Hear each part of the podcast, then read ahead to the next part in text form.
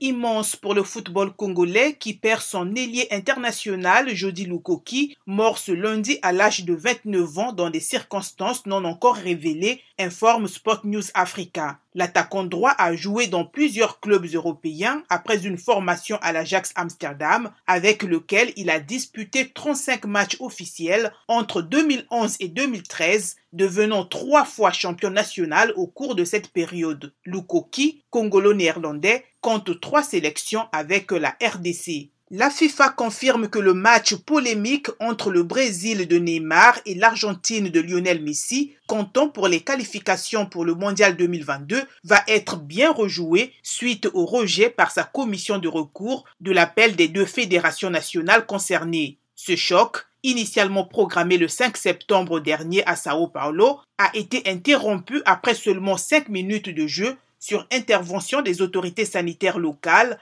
quatre joueurs de l'Albi Céleste, évoluant alors en Angleterre, ayant été accusés de violer le protocole anti-Covid. Des représentants de l'agence sanitaire et de la police fédérale étaient entrés sur le terrain pour mettre fin à la rencontre dans la confusion la plus totale. La FIFA maintient aussi l'amende d'environ 48 000 euros imposée à chacune des deux fédérations. Qu'importe le résultat, les Brésiliens sont certains de terminer en tête de la poule et les Argentins à la deuxième place. La tenue de cette affiche devrait donc n'avoir aucun enjeu comptable, mis à part le fait de boucler définitivement le calendrier de la poule unique sud-américaine. Pour terminer, en tennis, la japonaise Naomi Osaka, souffrant du tendon d'Achille depuis le tournoi de Madrid d'Espagne, déclare forfait pour le tournoi 1000 sur terre battue de Rome de l'association de tennis féminin pour ne pas prendre de risques avant Roland Garros, qui se tiendra du 22 mai au 5 juin. L'ex numéro 1 mondial, actuellement 38e,